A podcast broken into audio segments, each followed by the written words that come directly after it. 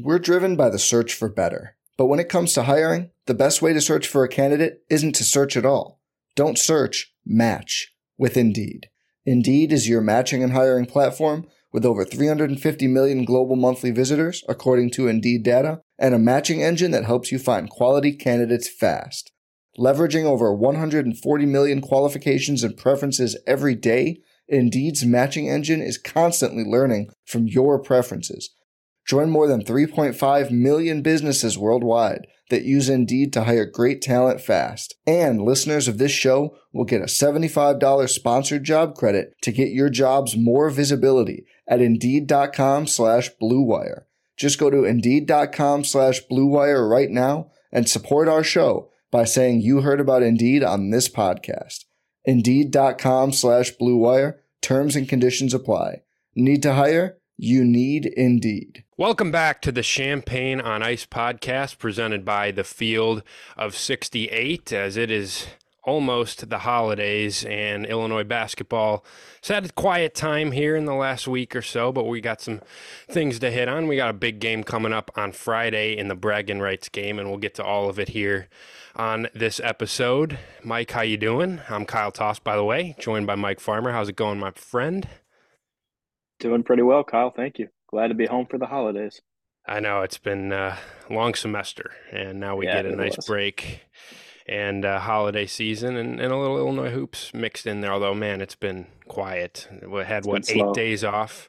Eight days off. Now you got two games here in the next 2 weeks, so kind of a slow time, but we'll make do here. I got some questions I want to hit on here in this episode as we're kind of a third of the way through the season, 10 games out of 31 regular season games, so we'll get to that.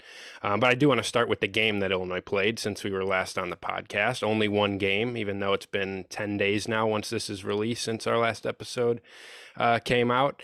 And that was against the Colgate Raiders at State Farm Center, a team that has been to the NCAA tournament 3 of the last 4 years. They come in kind of a sleepy finals week holiday break spot, and Illinois for the most part takes care of them. Got off to a 14-0 start to the game, and then Colgate kind of made a run late in the second half, but Illinois never trailed in this one for the entire game. Win it 74-57.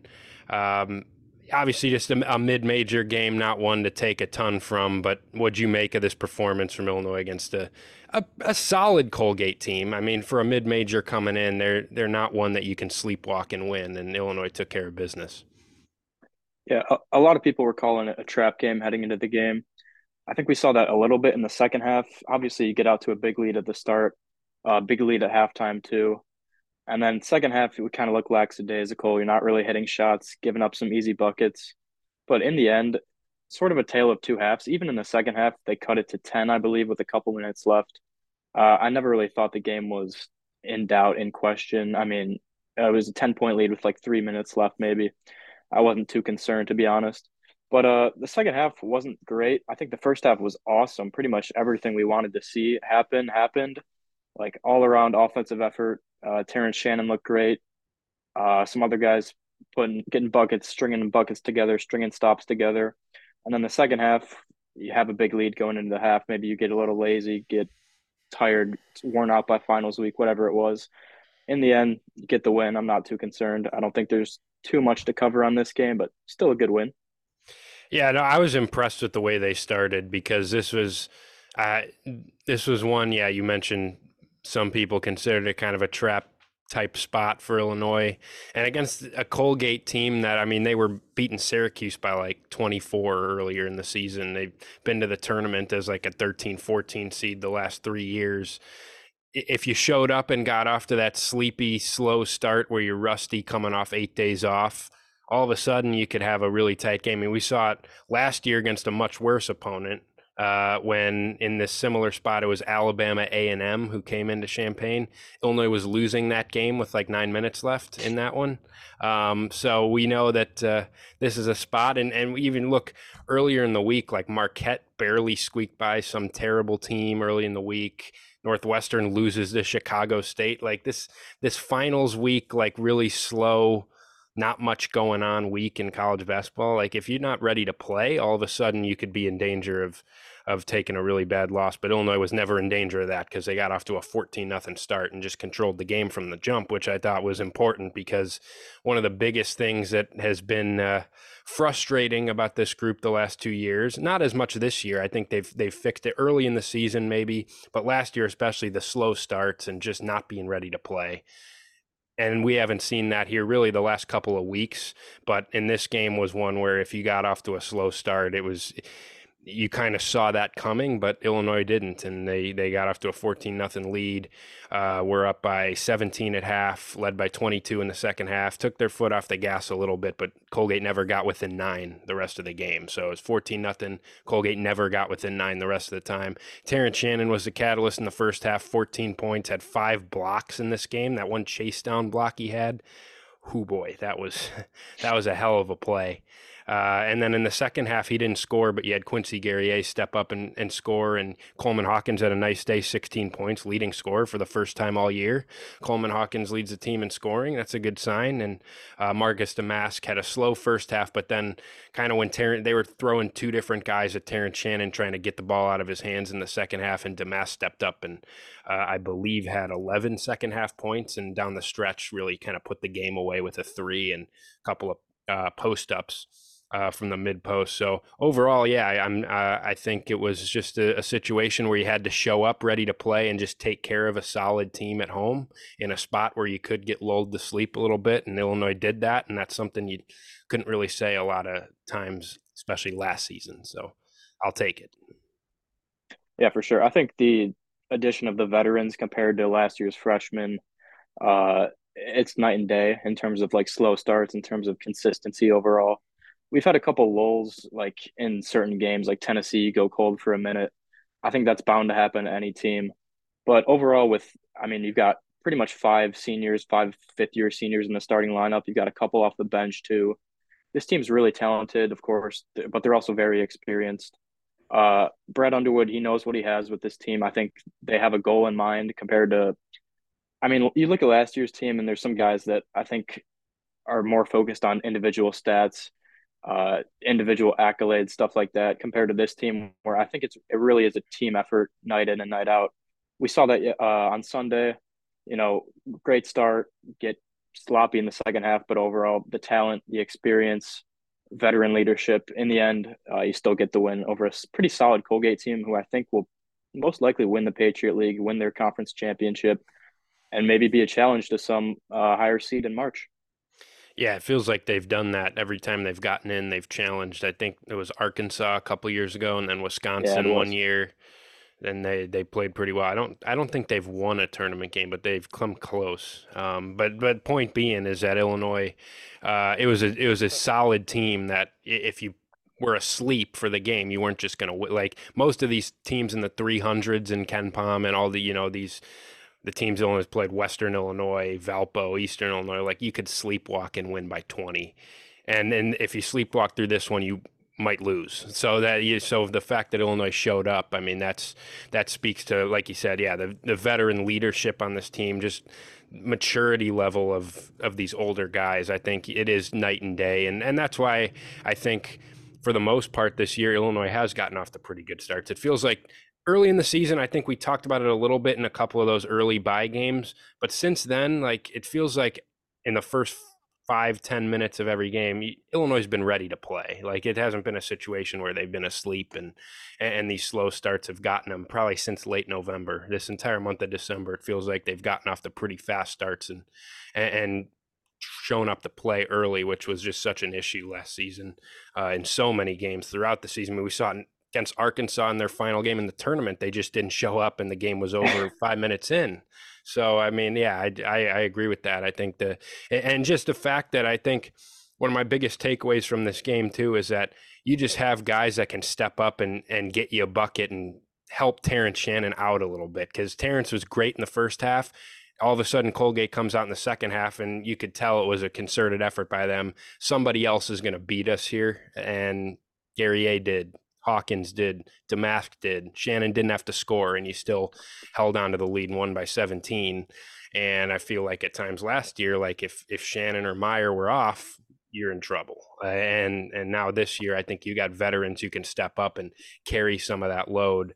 And to hit back on Coleman Hawkins' performance, 16 points, 6 of 14 shooting. I thought he had his best game of the season, and that was really important for that's going to be really important, especially heading into a game like Friday, to get him going offensively. We had the whole discussion last podcast about, you know, how polarizing he was and how a lot of people getting fed up about when is this guy going to show up to play on the offensive end. And I thought he did in this game, especially early on. He had a couple shots from three, and then you put him in a lot of pick and rolls, and he was rolling hard to the basket and just getting easy dump offs around the rim, which is something that he it's just not really been a part of his game, but it's something that he really needs to do. He needs to be more assertive and be more of an offensive option, especially in pick and roll actions, not just pop all the time and be shooting threes, but get around the rim, especially against mid-major matchups like this. So really encouraged by Coleman's performance. What do you see from him? Yeah, for sure. I mean, you just look at the box scores even. His past three games, Colgate, Tennessee, FAU, he's back from injury. He's playing slightly better on offense for sure. These last three games have been his highest three games in terms of scoring output. He's putting up more shots. He's putting up a lot of threes as well. Still not super efficient from three. I think the last three games he's been right around like 30%, slightly less than 30%, 6 for 21. I think that's like 28, whatever it is. But definitely encouraging. He's gotten to the hoop a little bit, like you've been saying. Defense is still there. I think it looked a little shaky, his defensive effort against Tennessee, but I think you can attribute that to a couple things. But I thought he was pretty solid for the most part against Colgate. Looked a little sloppy in the second half versus Colgate on defense. I think the whole team did, though, as I've been saying. Yes. But, you know, I think he's improved a lot. He's stringing a couple decent to solid performances together. I don't think he's still the Coleman Hawkins of past, which honestly, like, you look back and Coleman's not a guy that's been averaging 15 points a game or anything. I know his role has like slightly increased year to year. He was right around 10 points per game last season. I think that's probably where he's going to end up this season. I don't think he's going to have he'll have breakout games where, like, I think you said last podcast, he'll hit 5 or 6 threes or something. He'll go crazy and we'll be like, where has this Coleman Hawkins been all season or his whole career? He'll probably have a game like that coming up pretty soon, which would be awesome to see.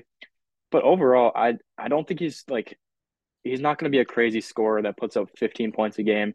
He's not going to be hitting 3 threes a game.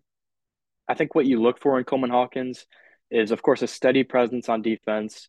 And as like a 6'11", super versatile guy that Brad Underwood loves to put in different spots, you just look for some form of consistency game to game, helping to run the offense, slightly improve shooting.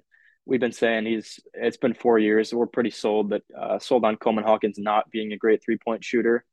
But he can still get you a couple a game. I think some Illini fans are like, they see the second round mock draft, like from last season.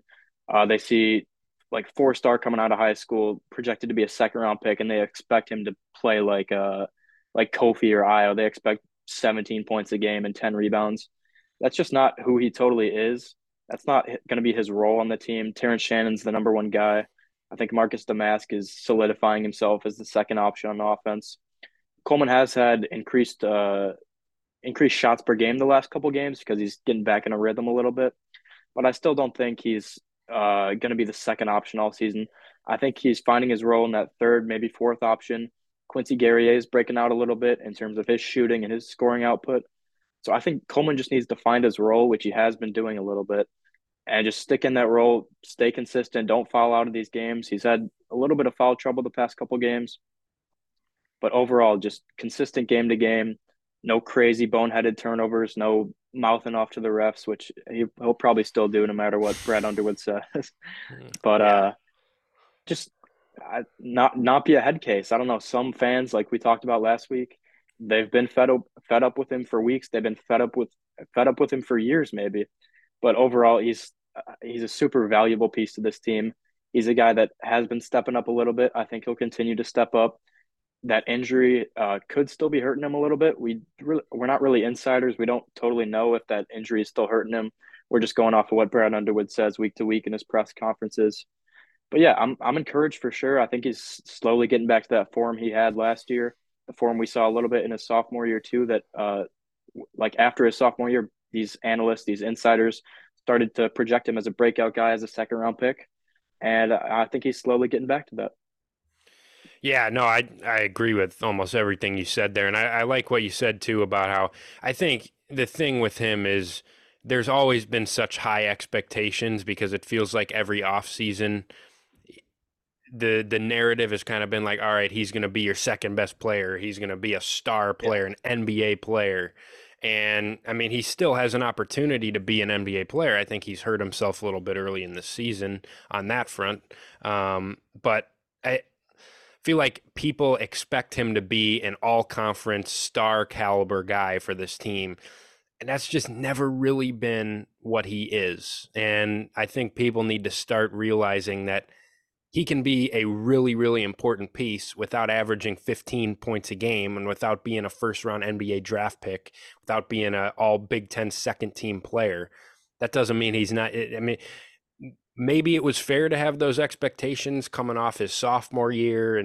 And yeah, sure, he's a guy that could have probably left for the draft this year. So you hear that and you're like, oh, this is a guy that was going to be an NBA draft pick. Well, he better be averaging 17 and 10, and he should be a star player in college basketball for us. That's just not really what Coleman is, but he's still really, really important to this team. And I got a question I want to get to in a little bit where I'm going to touch on a little further. But the other thing with him is, like, you see the drop off when he's not on the court. It's drastic. Exactly. More than any other player on this roster. When he's not on the court, you can feel it more than anyone else. And that's just because of how much he does for this team. But hey, if he can give you 16, like in this game, once every two games, and he can prove to be at least a little bit more of an offensive threat. Like you mentioned it too about 3-point shooting. Yeah, he's not a great 3-point shooter. That's been the case for his whole career. His career high is 29%. He's still got to be, when he gets shots in rhythm, when he pops off pick and pops with Terrence Shannon with the ball or with Ty Rodgers with the ball, I want him taking those shots, because if he can open up the floor and be a respected offensive threat for opponents, that's huge for Illinois. And if he can prove that he can give you 16 points in a game like this and come out firing early in the game, I think he had 8 points in the first like 5 minutes.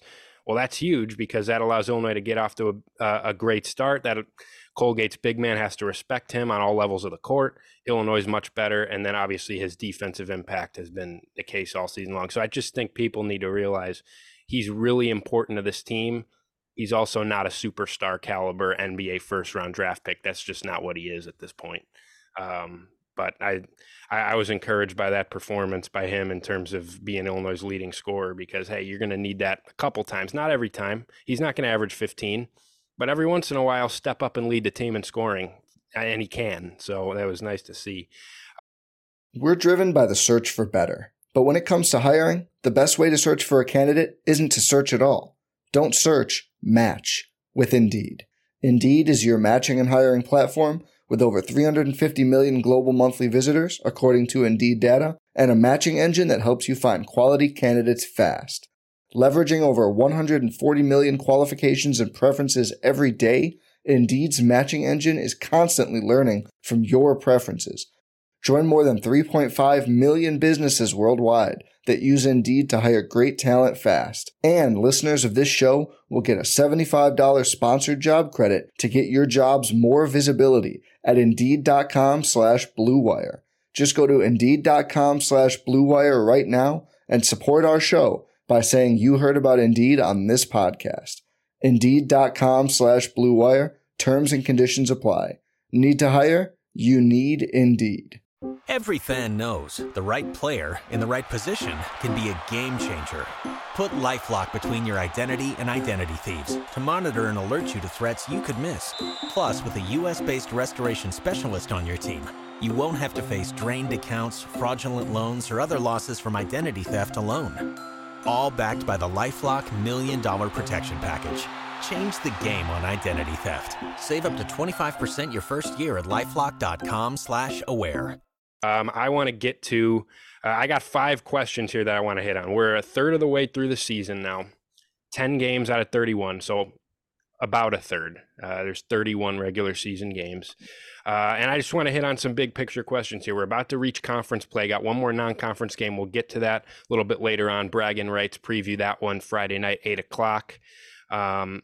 But first, I want to just talk a little bit big picture about this team. I got 5 questions. I want each of us to just give a quick answer to. We'll move on to the next one, and just kind of assess where this team is at through 10 games of the season. Number one, biggest reason for optimism about this Illinois basketball team through 10 games is what? For me, I would say because of the experience, because of the, I think, increased talent level from last year, I would say it's the ability to stick with teams, like especially good teams like Tennessee, Marquette, FAU, to stick with these teams when things aren't going right. And I think it's also due to like a shift in culture from last year. You know, Ty Rodgers mentioned we've got like the bad guys out of the locker room this season. Whatever he said was pretty funny. But you look at like the game like Marquette, shots aren't falling late. You look at Tennessee, shots aren't falling in that stretch in the second half. And we don't let it get out of control to a point where we're down 20 and fans are convinced the season's over. Like, I think the Tennessee game, we fouled a bunch of players late. We got the score closer to what it probably should have been. But overall, you look at these 3 big games, Marquette, Tennessee, FAU, you win one of them, you go to a tough environment in Knoxville, Tennessee, and you manage to stick with them. Like in the Tennessee and Marquette games, you have a lead at some point in the second half, which you're playing 2 top 10 teams. That's awesome to see for an Illinois team that was projected like 25th to start the season. I would say I'm optimistic because they're not letting these games get out of control. They're sticking with the program. They're sticking with the plan, even though they did chuck a lot of threes versus Tennessee. But overall, I'm pretty convinced this team's really a contender for the Big Ten and a threat in March. Yeah, I like that answer a lot. I'll go a little bit different angle and say biggest reason for optimism, Illinois has Terrence Shannon, other teams don't.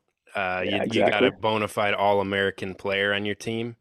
And I truly believe I've grown higher on what this team can be since the preseason because I've seen the level that he's playing at right now. I mean, you got a first-team All-American. You've got a guy who's going to is he going to challenge Zach Edey for any of these awards? It's probably not, because it's just impossible to overtake a guy who's averaging like 25 and 13 on the number one team.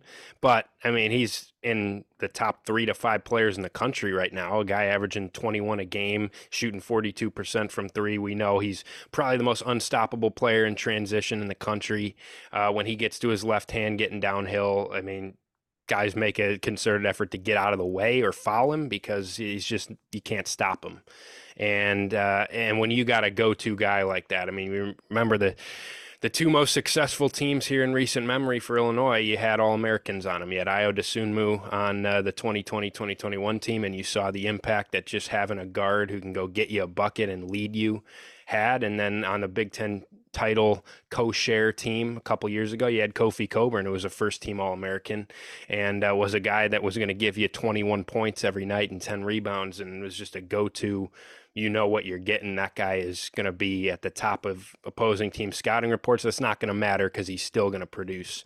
And Illinois has another one of those guys in Terrence Shannon. And if you can just rely on a guy, I mean, you look at a lot of these teams in the past that have won in March, like they've had a go-to scorer that they can ride, that if he's hot in the NCAA tournament, you're going to go pretty far because teams aren't going to be able to stop him.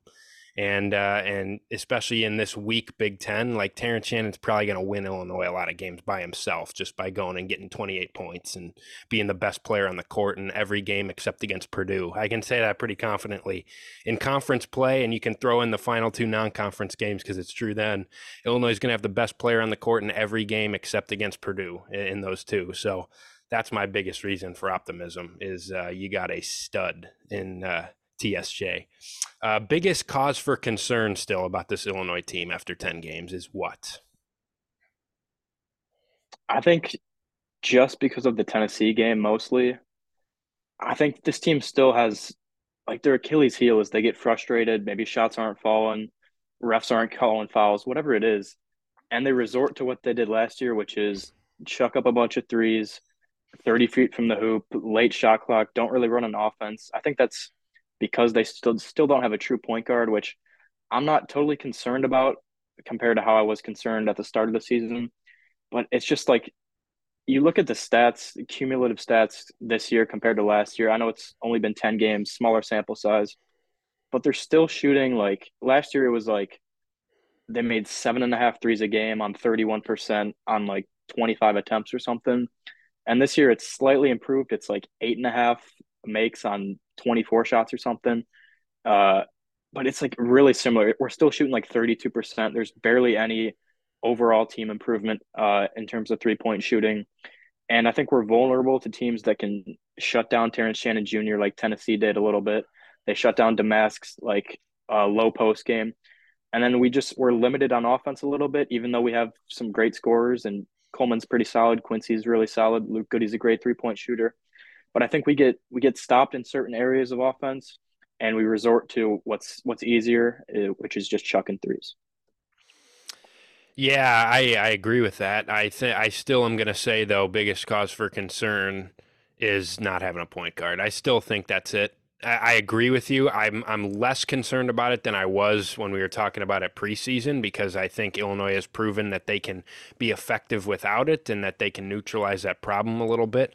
But still, like, you look at the Tennessee game too, like, yeah, Terrence Shannon, they had a matchup for him, which most teams don't, but Tennessee had a matchup for Shannon, slowed him down, didn't allow him to get going to his left hand. Marcus Domask, they had physical wings that could just overmatch him a little bit, and he wasn't comfortable, and he didn't get those mid-post matchups that he got against FAU. Well, then those two guys are shut down, and yeah, Illinois gets three happy, and offense stagnates, and they're not really doing much because they don't have that true point guard that can break down a defense and create offense and create buckets for other guys. And you know, you having a guy like that next to Shannon when he does get shut down a little bit or he has an off night, like, that would be really important. Illinois just doesn't really have that. And I still think that there's going to be certain games. I think most games, especially talking about how weak the Big Ten is this year, like, I don't think it's going to pop up much, but there's just going to be every once in a while those certain games where maybe Shannon's having a rough night or something else is going on, or Illinois' offense is really struggling, and you kind of see it, and it's like, oh man, it'd be really nice to have a guy that could we could put it in his hands, and he can, maybe he's not Terrence Shannon in terms of the scoring ability, but he's a guy that can create and that can play make and that can just kind of create offense and get to the paint and break a defense down. And the other thing too is I think we've seen at times Illinois is prone to being pressed in the backcourt and being pressured in the backcourt, and not having a point guard could cause some turnover issues at times. And I mean, we saw in the Tennessee game, they had Marcus Domask bringing it up, and he got his pocket picked a couple times for fast break layups because you don't have a point guard. And saw against Rutgers, Ty Rodgers struggle against the press. So I'm not overall, when I talk about this, like you said, I'm not saying that this is going to, you know, limit Illinois' ceiling, or is that they're, I don't think it's as big a concern as I thought earlier, but I still think if I had to pick the biggest concern, I think that is still going to continue to pop up in certain games this year. Number three, the player who needs to step up as we head into Big Ten play the most is who? I mean, I already went on a tirade about Coleman Hawkins, but I still think it's true. He's so crucial to this team. I think, like I've been saying, the defense, it's still there for the most part. Maybe a little bit increased effort on rebounding would help the team for sure. There's no doubt about that. But just offensively, I think he still needs to step up in terms of facilitating the offense, because like you've been saying, Ty Rodgers still hasn't proven to be that true point guard that can really run an offense. I think the answer is Coleman Hawkins. Like, you've seen at times in the past 2 years when he's getting extended minutes and when he's playing really well, that the ceiling of this team is really high. I know it's obviously different players, different systems, but still you've seen how this guy is able to elevate teams on offense and defense, in transition, just in every aspect of the game. He needs to be a better leader, I think. I think he will as the season progresses. Like, this is probably his last year in Champaign. I don't think he's going to be a super selfish player or anything. I think he'll realize his role, and I think he'll step up for sure. Yeah, I definitely agree. I'm going to go a different direction here just for the sake of having a different answer, and I'm going to say Dain Dainja behind him because he hasn't been very good at all. And I think I think he needs to step up to give Illinois some front court depth behind Coleman, because we know that even I agree Coleman needs to step up and he needs to be big time for this team. He's probably their most important player, but he's going to get in foul trouble at times, and there's going to be times where he can't be on the court for 35 minutes. And Illinois at this point just doesn't have the depth behind him with Dainja, and even you could throw Hansberry in there as well, even though he's a freshman, hasn't played a ton. But it's just the most stark contrast on this team in terms of on the court versus off the court is when Coleman Hawkins is off and Dain Dainja is on. I don't think Dainja's been horrible by any means, but he just, there's been such a difference there that if you could, he needs to step up and be a capable guy to come in and give you 15 minutes at the 5 spot behind Coleman when he gets 2 early fouls, when he's battling Zach Edey one-on-one in a couple weeks at Mackey Arena and Coleman gets called for 2 fouls. Well, Dain Dainja needs to come in and prove that he can keep Illinois afloat at the 5, you know, and there's going to be other games where that happens.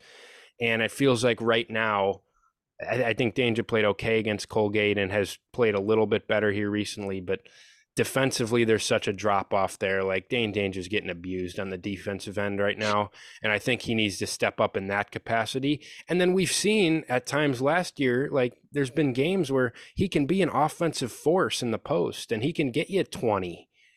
And we haven't really seen that flash this year, and a lot of that's been because he hasn't played a ton. But if he can give you the occasional like big time offensive performance off the bench against a matchup that is favorable, and he can just give you some depth behind Coleman, I think he needs to step up, because right now I feel like he is the one guy who I can kind of pinpoint and say, man, he's not really helping you that much. And I think he can, because he showed he can last year. So I'd love to see him step up. Go ahead. That would have been my answer, but I honestly think it's been 10 games.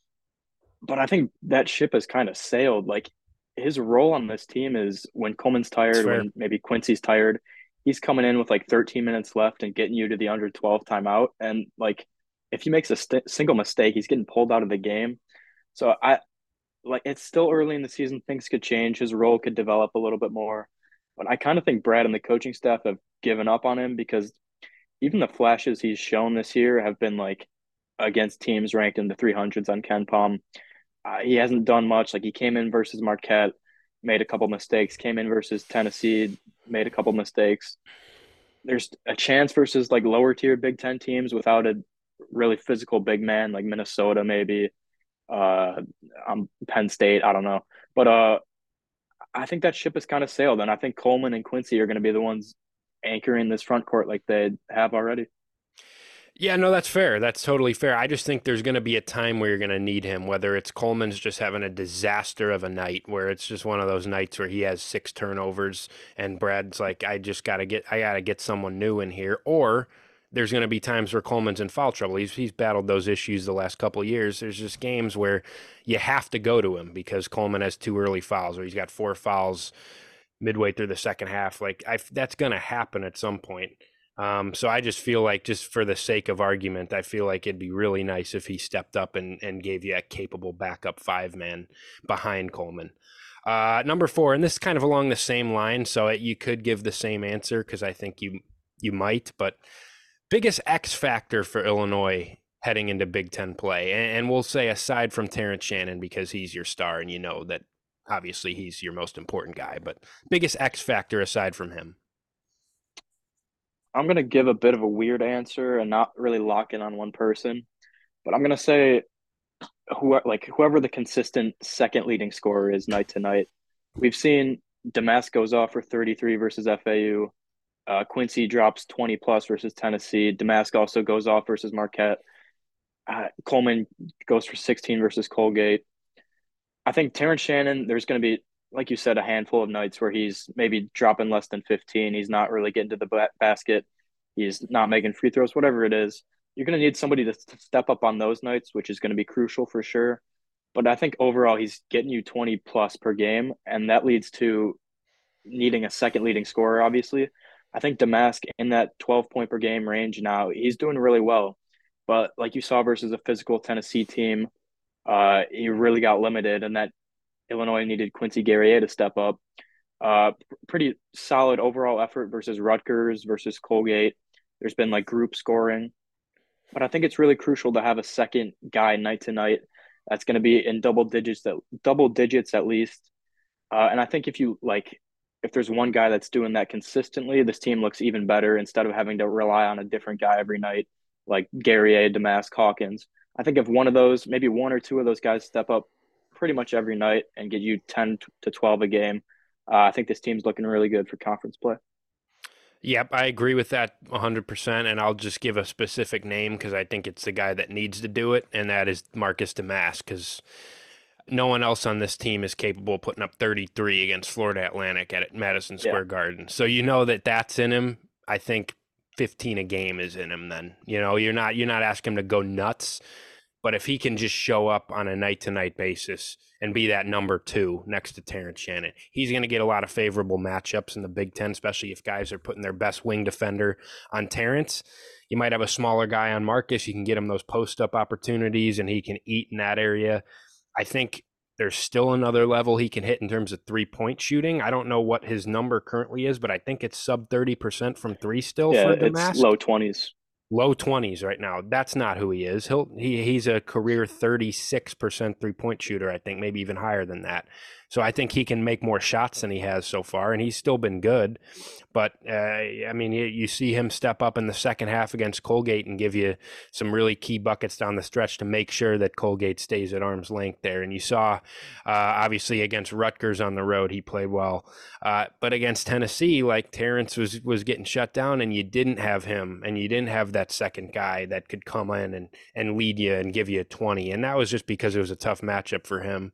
But I just want to see consistency, because I think when you just kind of assess who he is as a player, he's kind of a guy that you would pinpoint and say, well, yeah, that guy should be giving you just a consistent 12 to 15 points every night, because he's a guy that doesn't really get sped up. He's a guy that it can score a variety of different ways. He's so experienced, and I think that's really important for Illinois is, we can't have Marcus give us 3 on 1-for-9 shooting once every couple weeks. Like, he's got to show up consistently as the number 2 scoring option on this team. And you can mix in Coleman can do that one night and Quincy can do that one night, but Domask has to be the pinnacle of consistency for this Illinois team and bring it every single night and give you shot making and give you a second guy you can give the ball to and can create one-on-one as well, because I think he'll have a lot of favorable matchups. So I agree. I echo everything you said, but I'll be more specific and say I think Domask is that guy that you're referencing there.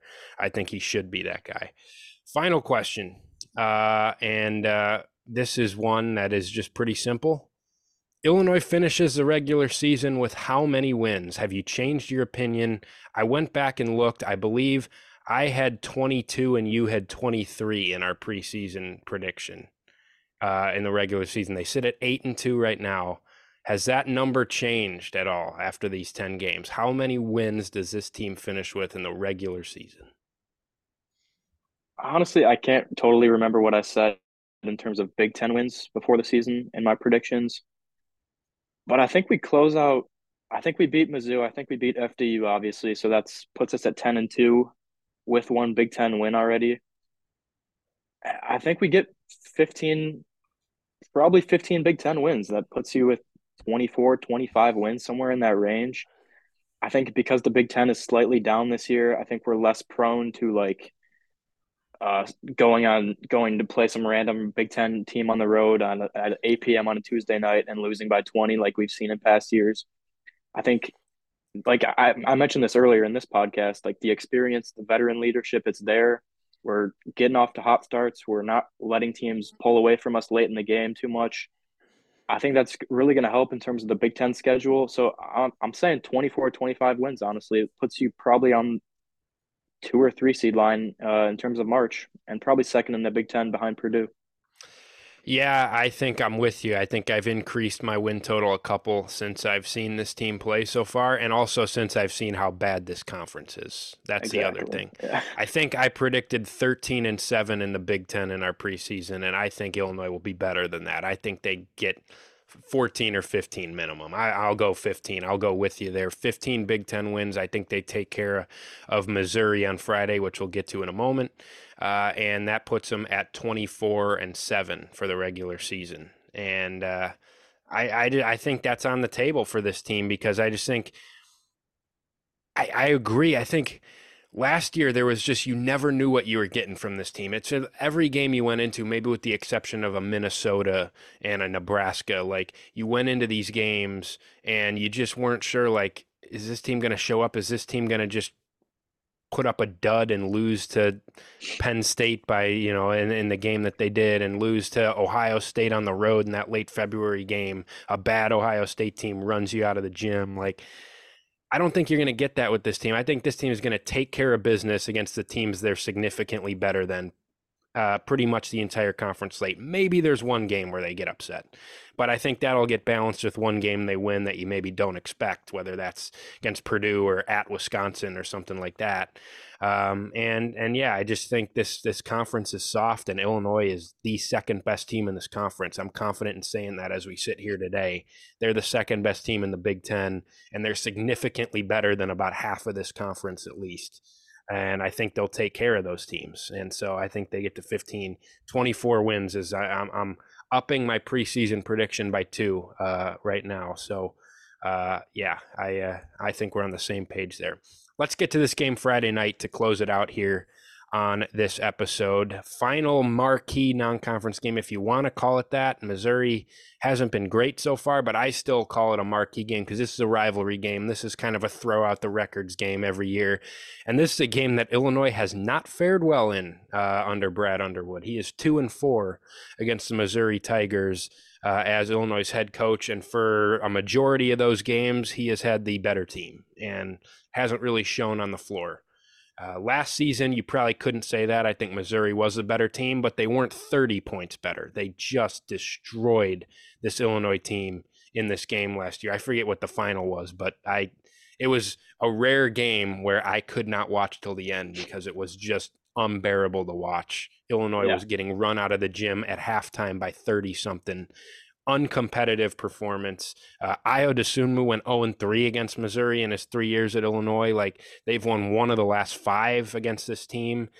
So Missouri comes into this game and they haven't been all that impressive, but you better show up to play. It's a rivalry game. This is a game that Missouri gets up for. And I still consider it, even though it's only a quad 2 game on a neutral site for Illinois, I still consider this a marquee game for Illinois to close out the non-conference.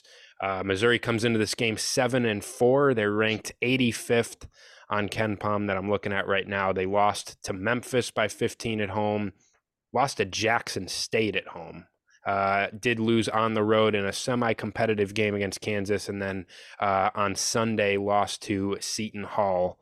They did beat Pittsburgh on the road, and they squeaked out a game at Minnesota in which they came back from down, I think, 22 in that game. So body of work has not been all that impressive for this team, but this is still a big game for Illinois. What do you see in this matchup? What are you expecting on Friday night? I mean, you don't even really have to look at Missouri's roster. I mean, you can. It's clear they're less talented, but like you've been saying, that's been the case 4 or 5 of the last 6 matchups we've had with Missouri. Pretty much the whole Brad Underwood tenure. It really doesn't matter what the records are. It doesn't matter the talent level of the teams, because this is one of those rivalry games where records get thrown out, buzzer beaters happen, crazy upsets happen. Like a couple years back with the really good 2020-21 team, Iowa went for like 35, 37, something crazy, and Illinois still manages to lose. And then you come back the next year, you get a massive win.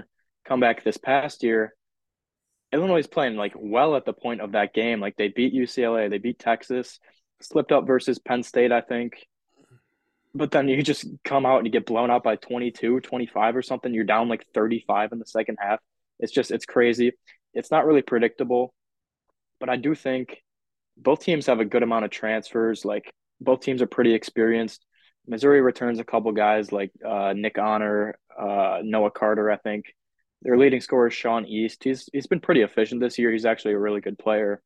But Like you said earlier, Illinois has the best player in this game. Illinois will have the best player in every single game they play pretty much the rest of the year. I don't think there's really any excuses to come out flat this game. I don't think we lose this game. Solid quad two win. I think we beat this solid Missouri team. But you just never know. I don't think we're going to come out flat or anything. But, you know, down the stretch, Illinois still has to rely on what they do best, which is getting to the hoop, not chucking up threes. We'll see. I mean, you really just don't know. I don't really have a prediction for this game, but I do think Illinois does come out and win this game in the end. Yeah, I agree. We can get to our official predictions in a minute here, but I do want to talk about it a little further. It's a game where if all else was taken out and this was just your average non-conference game, Illinois randomly schedules Missouri for a neutral site non-conference game, I come into this game being pretty confident Illinois should take care of this team. I don't think this is a very good Missouri team. They lose Kobe Brown from last year, who dominated Illinois in that game. I forget how many he had, but he just dominated. He's in the NBA now, and they lose their point guard in Demoy Hodge from last year, or one of their best guards. He ran point some. So this is a team that has struggled so far. It really hasn't been good at all on the defensive end against a pretty terrible Seton Hall team, or one that had been pretty terrible for most of the year. They gave up 93 on Sunday to Seton Hall, and it's a team that it's not impressive team at all to me. And I think this is one that Illinois is significantly better pretty much across the floor. I know Missouri, like you mentioned, I think Sean East is a good player. I think Nick Honor's a solid point guard. They bring in 7'5" Connor Vanover from Oral Roberts, and he comes off their bench and is just kind of a freak of nature, but he hasn't really been all that effective. Not all 7'4" guys are Zach Edey, I guess. I think Illinois is way better, and they need to prove it, and they need to have that chip on their shoulder. I mean, you got guys back from last year: Terrence Shannon, Coleman Hawkins, Ty Rodgers, Luke Goody. Like, those guys experienced just getting the doors blown off them against this Missouri team from the opening tip. They were down 35 points in that game against a Missouri team that was good, but they were a 7 seed in the tournament, and it's not a team you lose by 32, even with the issues that Illinois had last year. That was one of the more embarrassing losses Illinois had in the Brad Underwood era. I can say that pretty confidently. And Missouri's delivered probably a couple of the most embarrassing, because that Illinois team in 2021 or 2020 with Ayo and Kofi, that was just way better, loses that game. Like, this Missouri team has delivered some really embarrassing losses to you, and you need to take that personal in this game.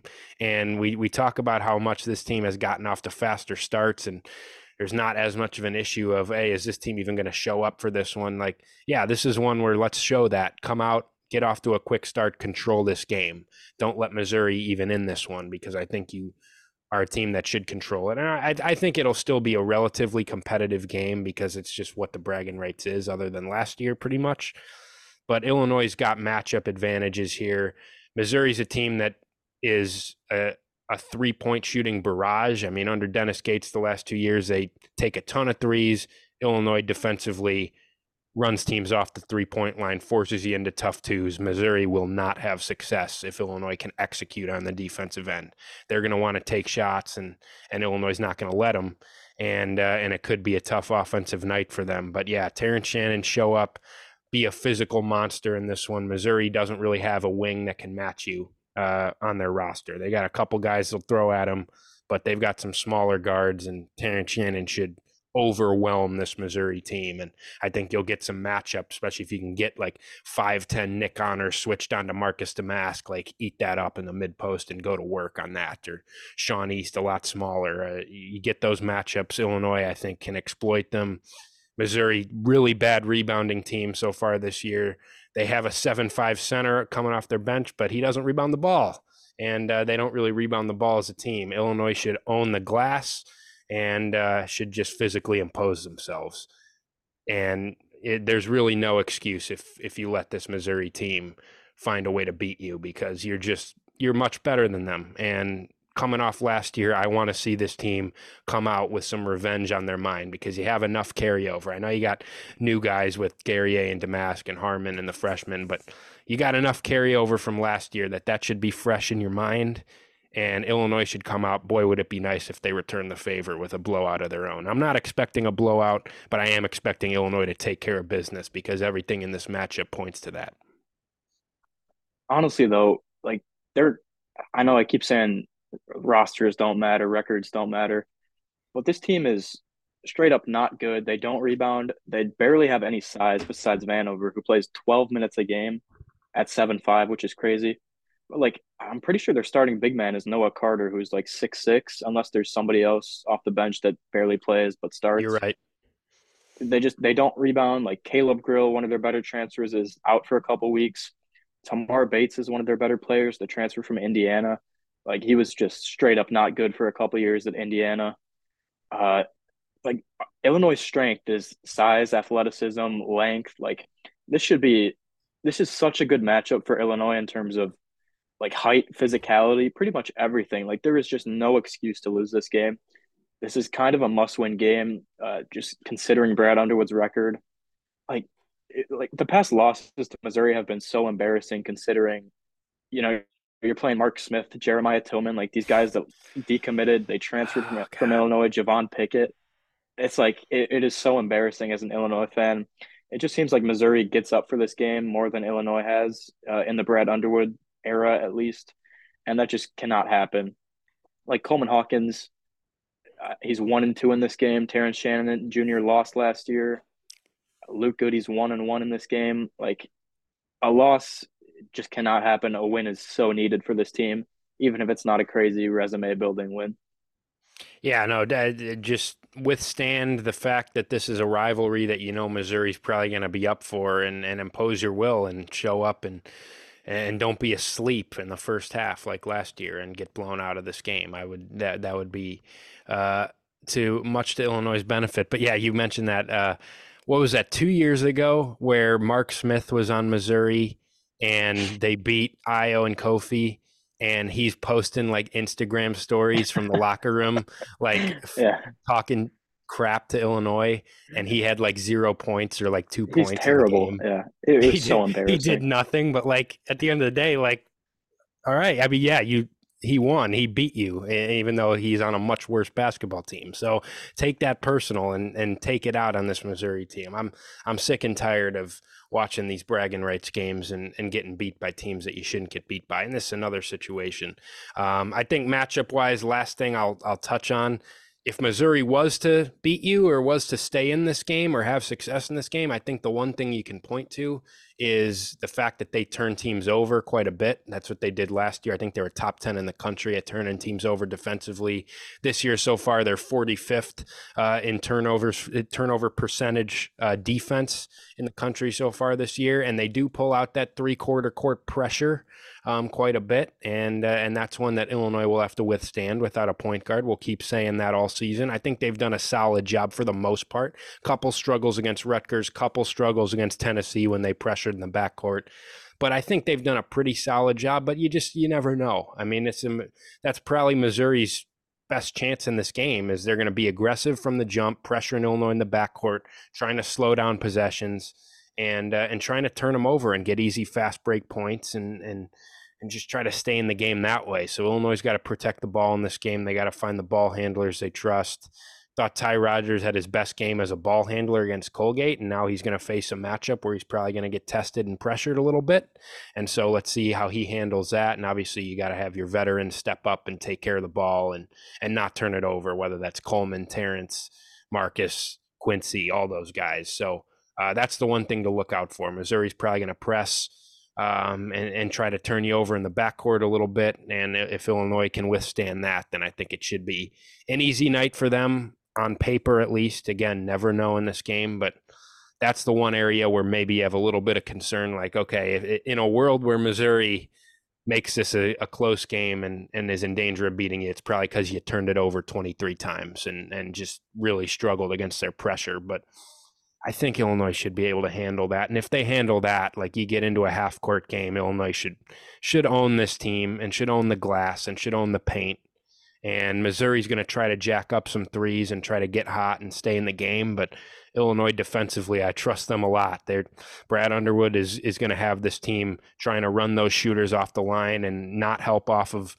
drivers and off of shooters onto drivers and give up open shots. And if you force Missouri into the paint and into shooting tougher twos and mid-range shots, Illinois wins this game easily. That's the MO for Illinois. So, yeah, I just win this game. Don't put no doubt in this one.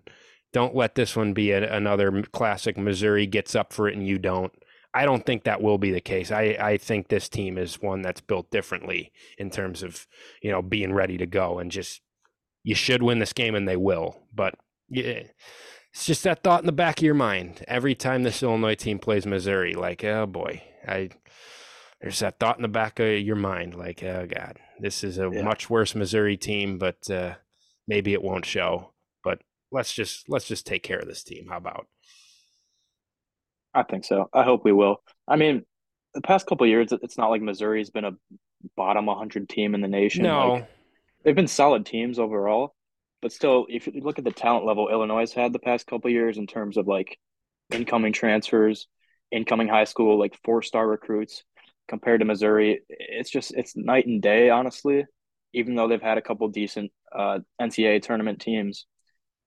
But this year, it's a different story. Like, it just – a loss – God, a loss would – I mean, in past years, like, I haven't really been prepared for a loss to Missouri because Illinois teams have looked decent coming into this game.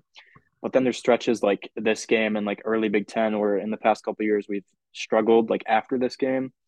But I mean, this honestly is a really big test. You're on a neutral court. It's a big rivalry game. Decent team you're playing after like not too much basketball in the past couple of weeks. But in the end, I think we get up for it. I think Brad Underwood gets one more win versus Missouri in his record books, and hopefully we continue this streak into next year and the next couple of years. Want to give an official score prediction for this one just while we're at it, since we've been doing that all year? Yeah, I'll say I honestly think we win by 10+. I remember a couple of years back I said we'd beat Missouri by like 30 and then we lost. But I'll say 73 to like 59. I think we shut them down defensively. Yeah, I'm on the same page, and I hope that this isn't a freezing cold take again like a couple years ago, but I'm kind of going to take the strategy that you had and it backfired. I think that was 3 years ago, that the 2020-21 team where you just thought, this team is going to blow Missouri out. And they somehow lost, and Iowa had like 36, and they still lost. Yeah. But I hopefully this doesn't come back to bite me, but I think Illinois avenges last year in similar fashion. Maybe not quite that big of a beatdown because that was a joke last year, but I think they dominate Missouri. I think they're way better. The matchup speaks to Illinois being just dominating the paint, dominating the glass. If they can not turn it over and not succumb to Missouri's pressure – and maybe get transition opportunities by beating the pressure and getting the ball in Terrence's hands when Missouri's not set on defense, like all of a sudden it could get ugly. I think Illinois wins by 20+ here in this one. Illinois 78, Missouri 56. Illinois blowout, avenges last year, dominates this Missouri team. And nothing can go wrong with me saying that, right? That's not gonna, not gonna come back to bite me at all, right? Or bite you at all. That's. I'd love to see that though. Like a couple years back, we won by. I don't know how much we won by, but like at the end of the game, you saw Goody, Pods, Melendez get in the game. The freshman, that was awesome to see. I hope we see like Hansberry and Gibbs Lawhorn by the end of the game. That would just be awesome for the team, for the program, for the fans. And I think there's honestly a decent shot at that happening. Yeah, 2 years ago, the Big Ten title team with Trent and Kofi and Plummer, 88-63, Illinois beat them by 25. Yeah. So, would love a repeat of that type of effort by this Illinois team. But that should just about wrap us up here on this episode of the Champaign on Ice podcast. Make sure go follow our Twitter account at Champaign on Ice. Drop all the episodes on there. tweet a lot during games. Probably Friday night, there'll be some tweets being fired off there, whether good or bad, depending on how this Illinois team shows up. So if you don't want to miss those, go drop a follow at Champaign on Ice on X/Twitter. And, of course, subscribe to the Field of 68 Podcast Network YouTube channel for all of our episodes and also the other team pods on the network as well. And anything else you got? Happy holidays, everybody. Yeah, happy holidays. We won't be back here until after Christmas, so Merry Christmas to everybody. Have a great holiday season, and probably around the same time, Tuesday or Wednesday next week after Christmas, we will be back, recap Missouri, and lead into the start of Big Ten play because they got Fairleigh Dickinson in a week, and then it's Big Ten basketball starting after New Year's. So we'll be back to talk about that. But until then, Merry Christmas. Have a great week, everybody, and we'll see you next time on the Champaign on Ice podcast. If you only have a 401k, you're not getting the most for retirement. Wait, what? Add a Robinhood IRA on top, then they'll boost it by 3%. You can do that? And if you transfer in any retirement account, you get 3% on top of that. Is there a limit to the match? No limit. Robinhood Gold gets you the biggest contribution match of any IRA on the market. Sign up for Robinhood Gold at Robinhood.com/boost by April 30th. Subscription fees apply. Investing involves risk. 3% match requires gold for 1 year from first match. Must keep IRA for 5 years. Match on transfers subject to additional terms and conditions. Robinhood Financial, LLC. Member SIPC.